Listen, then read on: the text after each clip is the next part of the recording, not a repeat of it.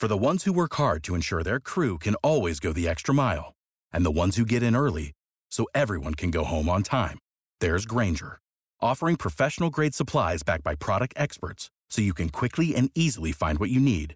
Plus, you can count on access to a committed team ready to go the extra mile for you.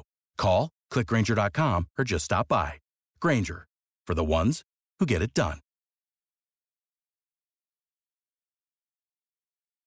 Мне сначала час дали на подумать, потом мне сказали, что придут за мной еще через час, ну, врач.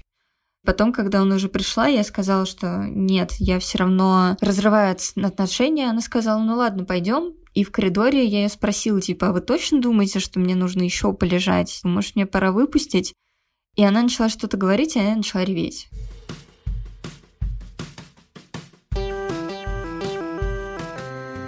Привет, меня зовут Кристина Вазовский, и это «Провал» — подкаст о ситуациях, в которых что-то пошло не так. Небольшой дисклеймер. Сегодняшний выпуск очень искренний, но особенный и совсем непростой. Мы будем говорить о самоубийстве и депрессии, поэтому если для вас эти темы являются триггерными, то, возможно, вам не стоит слушать этот эпизод. Берегите себя и заботьтесь о своем здоровье.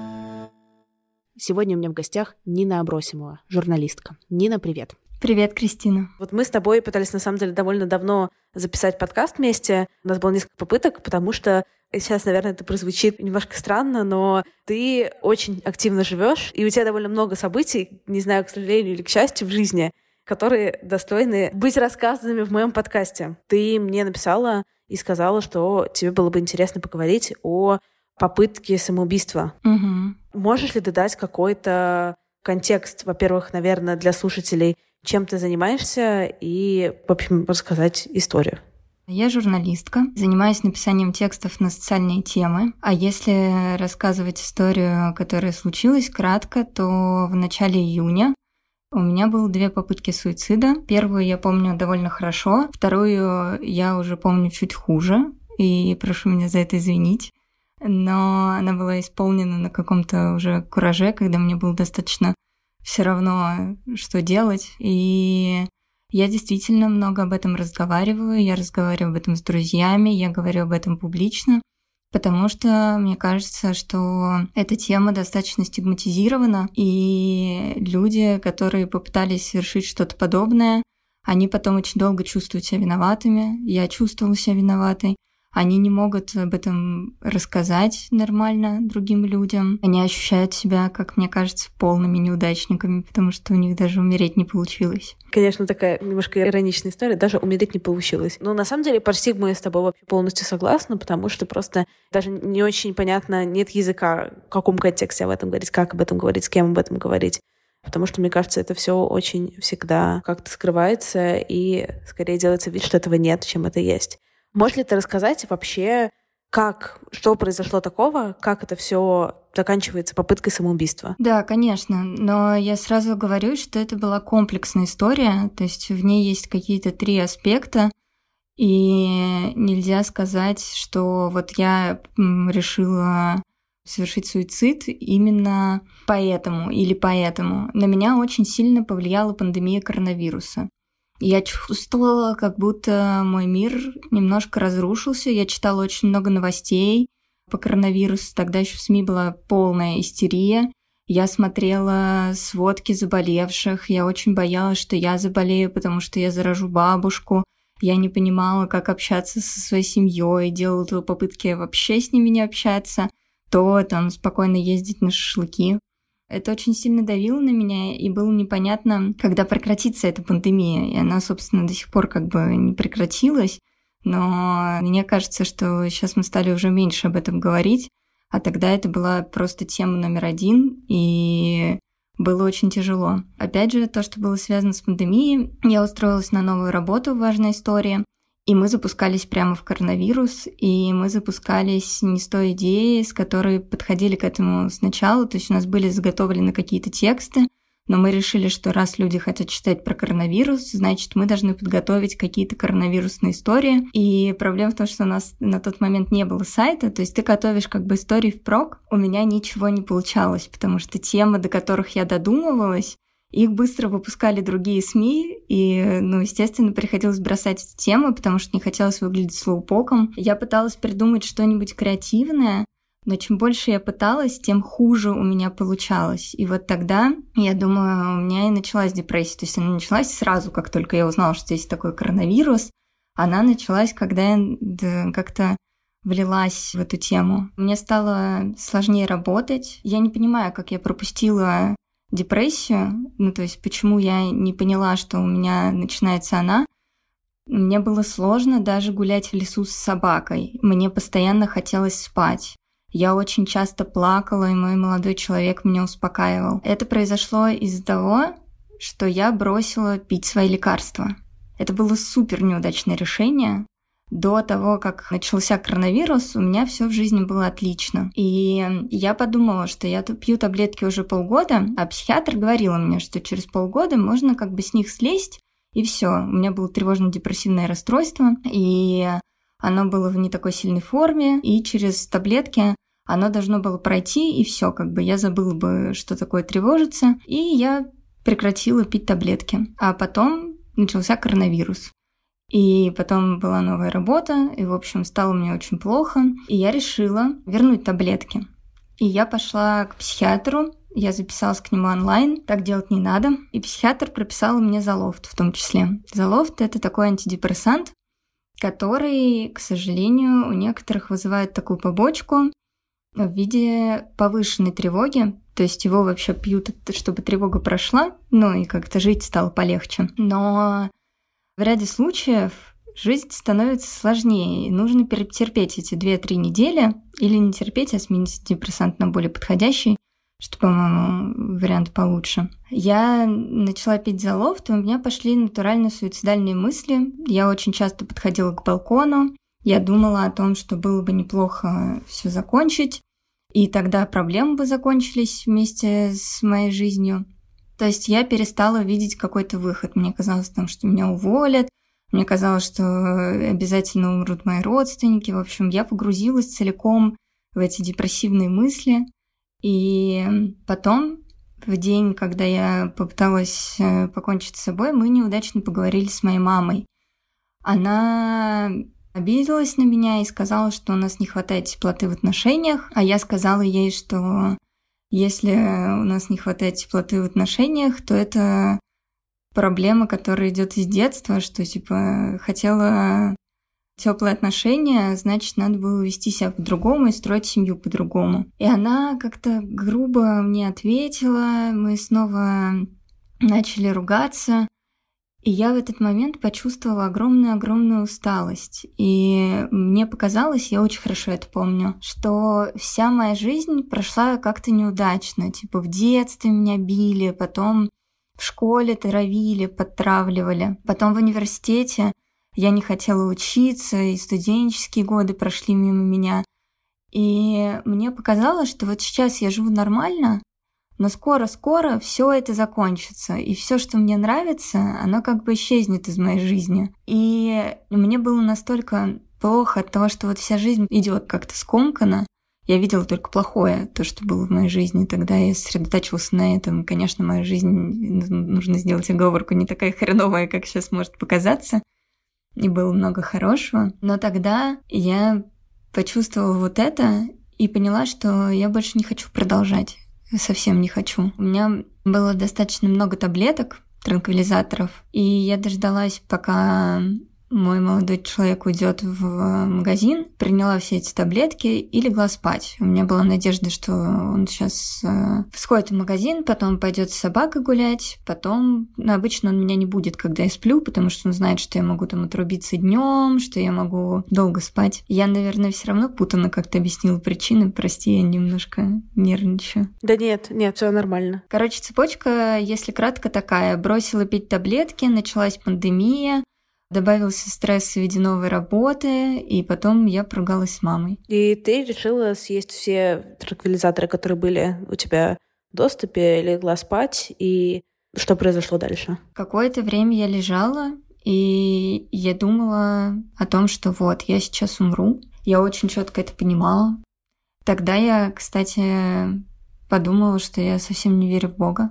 Ну, то есть раньше Мне казалось, я была религиозным довольно человеком. Я там ходила в церковь, я читала какие-то книги. Но когда вот я легла умирать, я поняла, что ни в какое продолжение я не верю. Вот я сейчас совершаю что-то, но мне абсолютно не страшно. И да, страшно вообще не было. То есть было ощущение, что вот я сейчас засну, и я засну навсегда. А потом пришел молодой человек, и он меня разбудил, ну, то есть он почуял неладное, и он спросил меня, типа, что случилось, и я, кажется, ответила, что типа не трогай меня, дай мне, пожалуйста, умереть спокойно. Дальше я плоховато помню, потому что транквилизаторы довольно быстро э, всасываются. Я была уже довольно такой сонной. Он вызвал скорую, скорая очень быстро, по-моему, приехала, вот буквально пять минут. И они посадили меня на кухне и начали промывать мне желудок. Это было не очень приятно, конечно, но я уже не сопротивлялась, потому что но как-то я осознала, что мне сейчас умереть не дадут. Ну, как бы, ладно, придется, значит, жить. Плюс я, наверное, все-таки понимала своего молодого человека Илью. Сейчас мне вообще очень стыдно. я понимаю, что вела себя как скотина редкостная.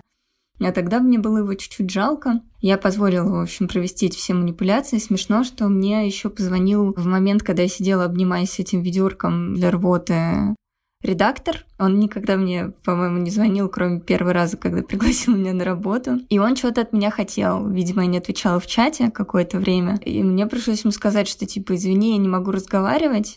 Он, кажется, спросил, что случилось, и я ответила ему, типа, я попробовала покончить с собой. Впоследствии это как бы сыграло большую роль э, в том, что я начала говорить об этом публично, потому что я понимала, что я уже сказала это на работе, и как бы дальше, в принципе, можно спокойно об этом разговаривать, потому что все равно какая-то часть людей уже знает, это уже невозможно утаить.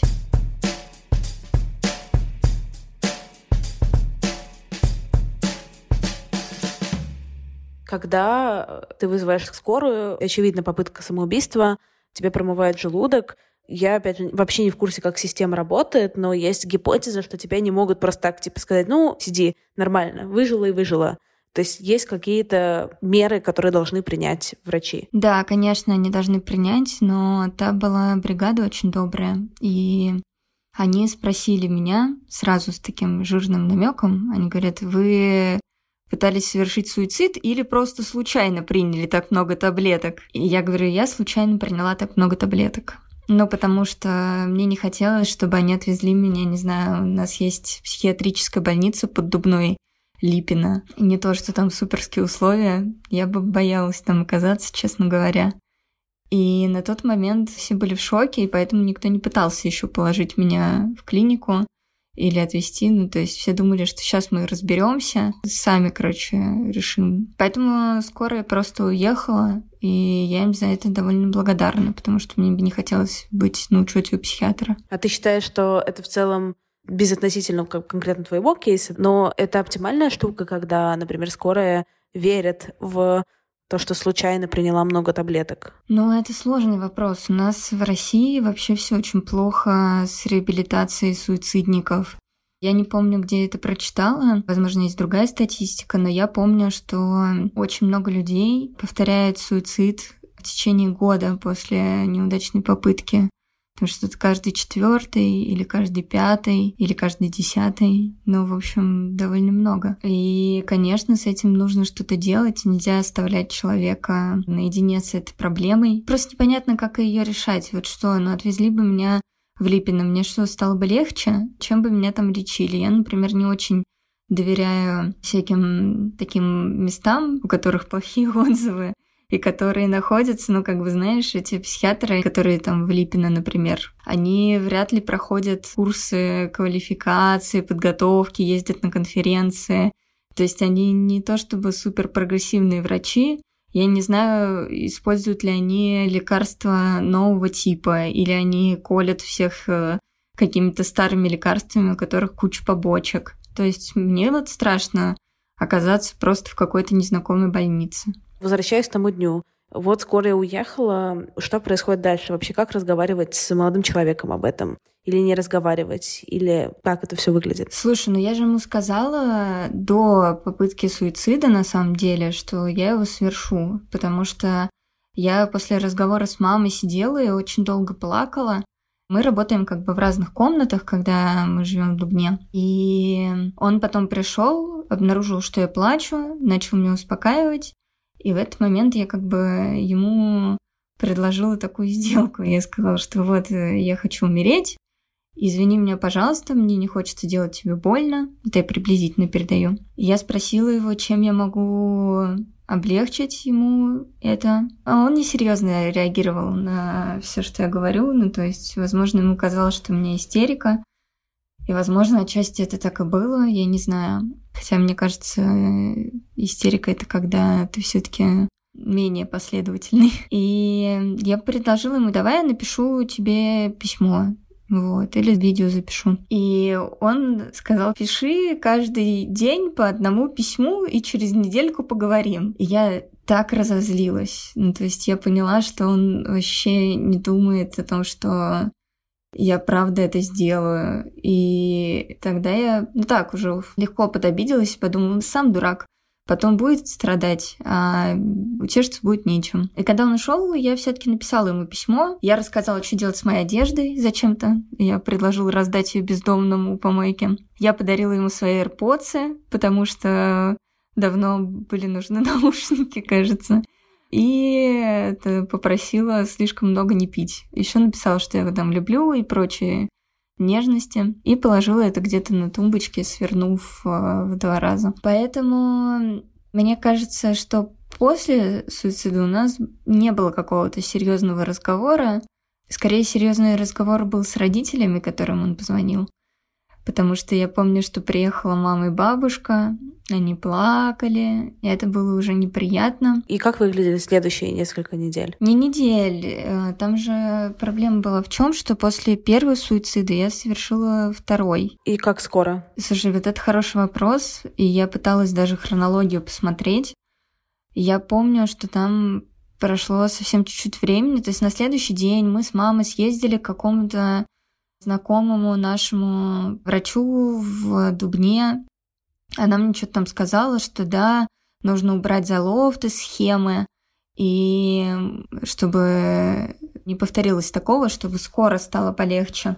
Что-то еще она мне говорила, я все время плакала, и потом мы как бы старались с Ильей погулять где-то, по-моему, и мы пригласили даже нашего друга в гости. Это было вот через два дня, по-моему. И все было как-то вроде хорошо, но мне все равно еще было очень плохо. И я не оставляла мысль о том, чтобы умереть. Я думала, что вот, это не получилось. По-моему, они забрали у меня рецепты на феназепам еще. Ну или куда-то их спрятали. Второй раз мы разговаривали с Ильей, и я на что-то резко среагировала. Я поговорила с психотерапевтом, и психотерапевт сказал, что она не говорила прямо, что Илья как-то странно среагировал, но как будто подводила меня к этой мысли, и я поняла, что он действительно странно среагировал на то, что я ему сказала, что хочу умереть. Ну, то есть выслушать, сказать, пиши по одному письму в неделю, и уйти в магазин, но это как-то так себе. И я спросила его об этом, вот после того, как ушел наш друг из гостей. Друг потом изрядно ел после второй попытки, потому что он понимал, что он в этот день был у нас в гостях. В конце этого разговора, я не помню, что Илья ответил, я просто стояла на кухне и пошла прямо на балкон. И начала перелезать, это были секунды. Илья очень резко меня схватил, то есть он сидел даже ближе к балкону, и оттащил оттуда, и у меня началась настоящая уже истерика.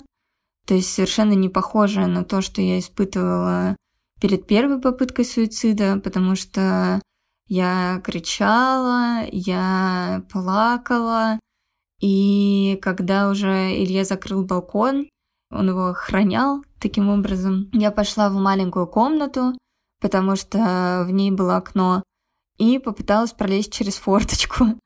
И мне кажется, мне даже бы это удалось через какое-то время, но у меня застряла жопа, и в этот момент, когда я пыталась как-то продвинуться туда-сюда, зашел Илья и очень разозлился. То есть он понял, что все совсем плохо, что я уже действую. Мне казалось, знаешь, что в меня что-то вселилось вот натурально, потому что это уже была не я, и почему я говорю, что я плохо помню, мама мне приводит какие-то слова, которые я говорила, и я даже не верю, что я это сказала. Пока я сидела в маленькой комнате, наказанная от не могущая подойти никаким форточкам или к балконам, я написала маме о том, что я умру. И я ей сказала вот, вот вещи, которые я не помню, что ей надо обязательно кого-нибудь усыновить или удочерить, вот, что нужно жить счастливой, а надо понимать, что моя мама очень резко реагирует на мои желания умереть, потому что она все время говорит мне, что если ты умрешь, я умру тоже следом. Это очень сильно давит. Я каждый раз прошу ее больше такое не говорить, накладываю вето, но она все равно продолжает это подчеркивать. И, в общем, тогда приехали мама с бабушкой. Надо еще, наверное, отметить, что когда Илья пытался меня тащить с балкона, он еще дал мне пощечину. И это был первый раз в жизни, когда он поднял на меня руку, и я поняла, что я точно не буду жертвой домашнего насилия, потому что потом я рассказывала об этом каждому, кто приходил в квартиру, а приходило тогда довольно много людей, и я не представляю, как ему было стыдно или неловко, потому что я все время говорила, типа, Илья меня ударил, Илья меня ударил. И я думаю, что часть форточка была спровоцирована тоже этим, потому что ну как жить, если даже любимый человек тебя взял и ударил? Естественно, Илья потом за это извинялся. И он это сделал, наверное, скорее для того, чтобы привести меня в чувство. Ну, в общем, когда пришла мама с бабушкой, вопрос о том, что Илья меня ударил, занимал меня гораздо больше, чем то, что я хотела умереть. Я, по-моему, объясняла, что мне жить плохо, что я не хочу, но мама с бабушкой так реагировали, что они меня в итоге взбесили, и я захотела выгнать их с квартиры, потому что они еще сидели как вахтеры и охраняли меня, а я не хотела при них спать, я хотела, чтобы все ушли и оставили меня в покое. Я вызвала полицию, а я ничего не придумала лучше. Пришел участковый, время уже было где-то 6 утра. Я говорю, типа, извините, в моей квартире, где я прописана одна, находятся эти люди. Я бы хотела, чтобы вы их удалили. Участковый такой молодой человек. И мама с бабушкой мы начали объяснять, что, типа, нет, э, она пыталась совершить э, суицид, и нельзя ее оставлять одну. И я такая, это неправда. Я не пыталась совершить суицид. Они почему-то так думают, но это не так. Короче, я вела себя так ужасно. И я не знаю, простят ли меня на самом деле за это, потому что, мне кажется, мама изрядно посидела. Потом пришел дядя уже ближе совсем к утру, там, к 10 часам утра.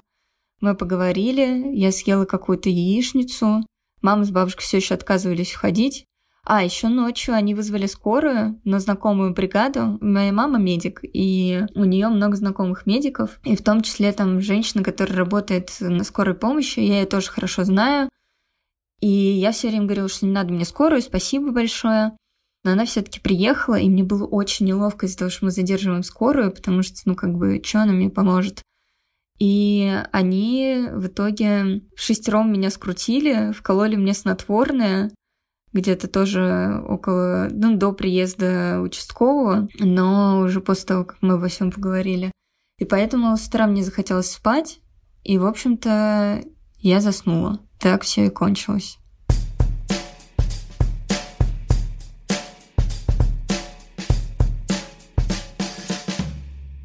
Я, когда готовилась, собственно, к подкасту, да, я почитала то, что ты пишешь в Фейсбуке, писала последнее какое-то время, и если я правильно поняла, ты июнь, как минимум, находилась в учреждении. Да, в научном центре психического здоровья, который на Каширском шоссе.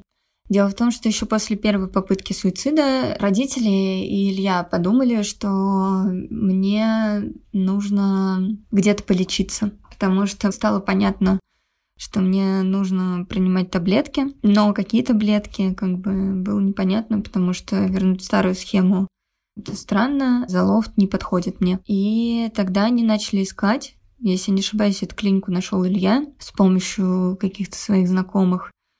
И через пару дней они отправили туда меня. Я не знала, что это на месяц. Они вообще сказали, что там недельки две полежишь, или я сказала, что может быть и консультация все обойдется. Но, конечно же, ничего не обошлось консультацией. И две недели я там не лежала, я лежала там месяц.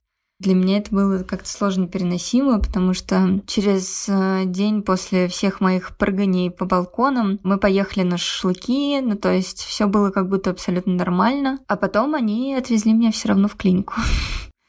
И мне было так обидно, что я, когда узнала, что меня кладут на месяц, назвала их предателями, расплакалась и с этим ушла. А как вообще выглядит жизнь, распорядок дня там? Сначала тебя привозят и кладут в первую наблюдательную палату. Надо сказать, что во всех палатах в той клинике стеклянные двери. То есть тебя все время видно, ты должен все время быть э, под наблюдением. Первая палата отличается еще и тем, что медсестры, как я узнала потом, все время записывают что-то про тебя в свои дневники, и потом к концу дня делают такую сводную выписку из всего. И там ты лежишь, ты лежишь без телефона, телефон тебе приносят на три часа в день, если я не ошибаюсь, и ты можешь им пользоваться. Ты просыпаешься, скорее всего, от того, что у тебя хотят взять какие-то анализы, типа кровь, это происходит в 7 утра, Потом а, тебе приносят завтрак в 9. Дальше а, у тебя беседа с врачом. Каждый день, будучи и в наблюдательной палате, и в обычной палате, ты беседуешь со своим лечащим врачом, с психиатром.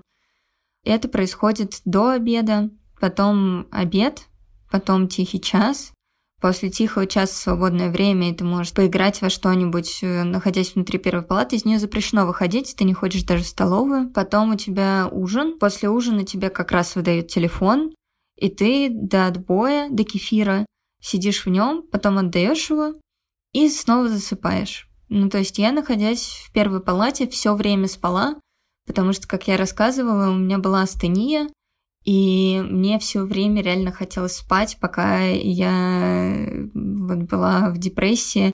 И мне казалось, что я никогда не насплюсь.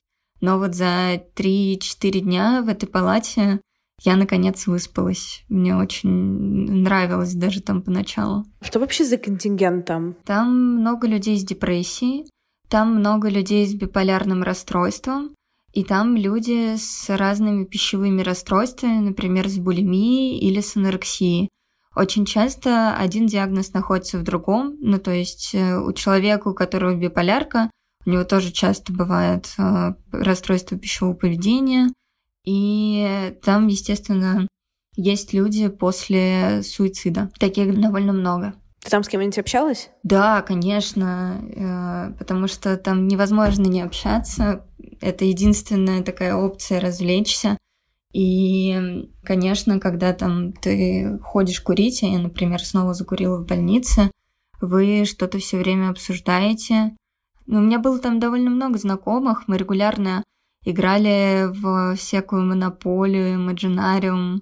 Я, кстати, думала, что я эти игры больше не смогу видеть, потому что мы играли в них чуть ли не каждый день. Но недавно я ездила к подруге, мы играли в монополию, все было в порядке. Ты говоришь, что, что из первой палаты там ты не можешь никуда выходить оттуда, да, но в какой-то момент тебя начали выпускать на прогулки, там общаться с другими людьми, да? Потом тебя выпускают из этой первой палаты и селят там а, во вторую, третью, четвертую, и там стоит по 3-4 кровати, по-моему, 4 все таки и из первой палаты часто выпускают такими стайками, ну то есть по двое, по трое, чтобы люди, которые уже подружились, могли с друг другом общаться, чтобы им было тоже, опять же, легче. Находясь уже во второй, третьей, четвертой палате, ты можешь ходить в душ, ты можешь ходить с другими, ты можешь, наконец, нашагивать шаги по коридору, потому что это тоже была такая опция развлечения. И некоторые ходили там даже по 15 километров. Я ходила там по 10.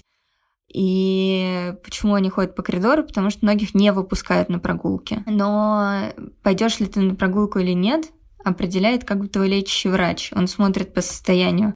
На самом деле то, что они выпускают, это уже безумно круто, потому что на них на самом деле лежит очень большая ответственность. Они берутся за людей после суицида, которые очень хитрые, сообразительные и иногда они продолжают желать умереть. Поэтому нужно быть предельно аккуратным. В отделении запрещены, например, бритвы, ножницы, всякие такие штуки, которые теоретически могут э, травмировать человека, потому что им нужно создать абсолютно безопасное пространство. Диспансеризация, она бесплатная или платная? Кто-то лежал бесплатно. Большинство мне кажется, по крайней мере, из тех, с кем я общалась, лежала платно. И мы заплатили 133 или 132 тысячи рублей. С этим связано самое теплое, наверное, мои воспоминания об этих э, днях, потому что заплатила моя мама, но я потом э, захотела, естественно, вернуть эти деньги, вот, хотя она не требовала. И я написала пост в Facebook, особо не надеясь, что кто-то придет и пожертвует мне какую-то сумму.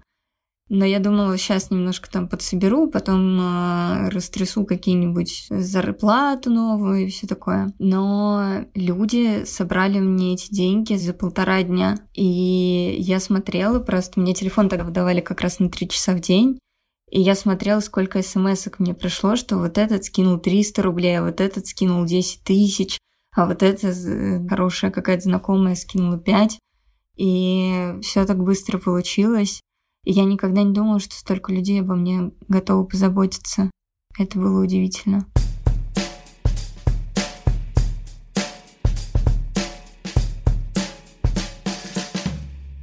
А как ты себя чувствовала к концу месяца? Там пребывания? Плохо, потому что меня переклинило на третьей неделе. И я подумала, что мне срочно надо выйти из больницы. Мне тогда казалось, что меня уже забыли все мои друзья, что меня уже не ждут на работе, что нам сложно общаться с Ильей. И ничего из этого не было правдой. Ну, то есть друзья по мне не забыли, на работе меня очень ждали. И Илья, естественно, меня тоже дома ждал. И тогда мне сказали, что отложат этот вопрос до консилиума, собрали консилиум, и на консилиуме я просто разревелась, потому что я поняла, что они меня не выпустят сейчас, и нужно было принимать какое-то решение. Можно оттуда уйти из э, научного центра психического здоровья, и можно уйти в любой как бы момент, тебя будут отговаривать, но в итоге ты можешь сказать, что нет, все, я ухожу, и тогда прерываются все твои отношения с НЦПЗ. И тебя заносят как бы в такой черный список, и ты больше не можешь никогда не лечь туда, и ты не можешь прийти на консультацию, и как бы тебя просто отправляют с твоим лечением и говорят, все, этот вариант мне не подходит, потому что мне нужно наблюдаться у врача, Хорошо, если это будет нормальный врач, а не как которые у меня были, но все равно я так устала от этого распорядка, от того, что я нахожусь в непривычной атмосфере, что я даже серьезно думала разорвать отношения, и мне сначала час дали на подумать, потом мне сказали, что придут за мной еще через час, ну, врач. Потом, когда он уже пришла, я сказала, что нет, я все равно разрываю отношения. Она сказала, ну ладно, пойдем, и в коридоре я ее спросила, типа, а вы точно думаете, что мне нужно еще полежать? Может, мне пора выпустить? И она начала что-то говорить, и я начала реветь. И она говорит, Нина, ну посмотри, ты даже сейчас плачешь, ты в нестабильном состоянии. И я такая, ладно, хорошо, никуда не идем, все, типа остаемся. Она говорит, осталось потерпеть еще немножечко. Но для меня это немножечко, оно длилось как будто вечность. То есть надо было потерпеть шесть дней, а мне было так сложно и плохо. Ты помнишь день выписки? Да, я хорошо его помню, потому что до этого задержали нашего коллегу Ивана Сафронова, и буквально через э, два-три дня меня как раз выписали. За мной приехала подруга. Мы ехали по Москве на ее машине. И меня удивляло, что в городе так много людей. Я отвыкла совершенно от Москвы за 4 месяца. И она привезла меня домой, и мне было супер странно. Первые три дня я, наверное, ходила как такой инопланетянин, и сама была не очень на себя похожа, как, опять же, отмечал мой молодой человек. И я тогда поняла, зачем врач мне сказала, что нужно подождать какое-то время перед тем, как вернуться в обычную жизнь, и устроить себе такую адаптацию. То есть ничем интеллектуальным особо не заниматься, а там убираться дома, ходить в магазин, гулять по парку. А так мне сказали, что у меня хроническая депрессия, которая идет не изнутри, а из-за каких-то событий. Вот что-то происходит, я расстраиваюсь или я тревожусь, и у меня начинается депрессивный эпизод. И мне сказали, что хорошо, что я обратилась э, к врачам, потому что с возрастом все эпизоды депрессивные будут становиться только глубже и длиннее. Сейчас, когда мы лечимся, они как бы пройдут. Когда ты услышала про то, что эпизоды будут становиться глубже и длиннее, Вызвало ли в тебе это какие-то переживания? Слушай, нет, потому что мне как бы сказали же, что мне таблетки дают, таблетки мне помогают, мы это за месяц выяснили. И депрессии как бы быть не должно. То есть у меня остается тревога довольно сильная иногда, но депрессии у меня нет, и более того, меня так подшибло на таблетках, что первое время я ходила по коридору, когда меня уже выпустили из первой палаты, прошло две недели, и думала, о, лето, как классно, как хорошо, что лето.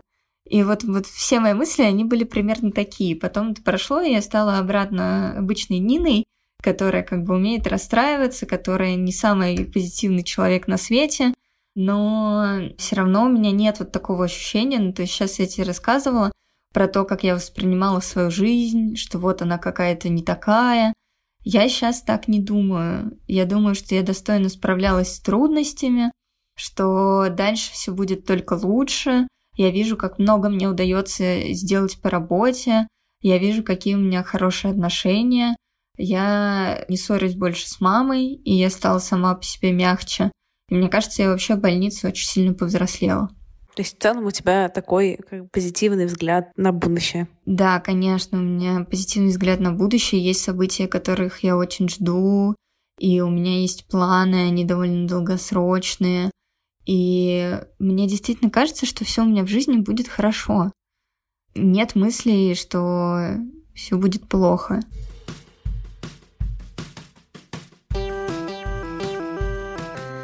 Спасибо, что дослушали до конца. Напоминаю, что у меня есть Инстаграм, на который можно подписаться. Я там выкладываю всякие смешные сторис и пощу анонсы всяких ивентов. Собачка Крис Вазовский. Спасибо за ваши отзывы. Спасибо, что поддерживаете меня. Очень радуюсь всем вашим комментариям. Надеюсь, что вам понравился сегодняшний выпуск. До следующей недели. Пока-пока.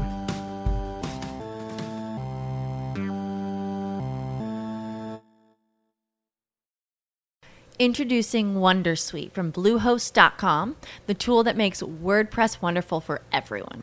Website creation is hard, but now with Bluehost, you can answer a few simple questions about your business and goals, and the Wondersuite tools will automatically lay out your WordPress website or store in minutes. Seriously. From there, you can customize your design, pick your brand colors, and add blocks. No custom theme or coding required. You'll get content suggestions that you can keep or revise, and with Yoast SEO built in, we automatically help you get found in search engines. From step by step guidance to suggested plugins to an AI powered help bot, our built in tools make WordPress wonderful for everyone. Whether you're a beginner or a pro, you can join over 2 million Bluehost users. Go to bluehost.com slash wondersuite. That's bluehost.com slash wondersuite.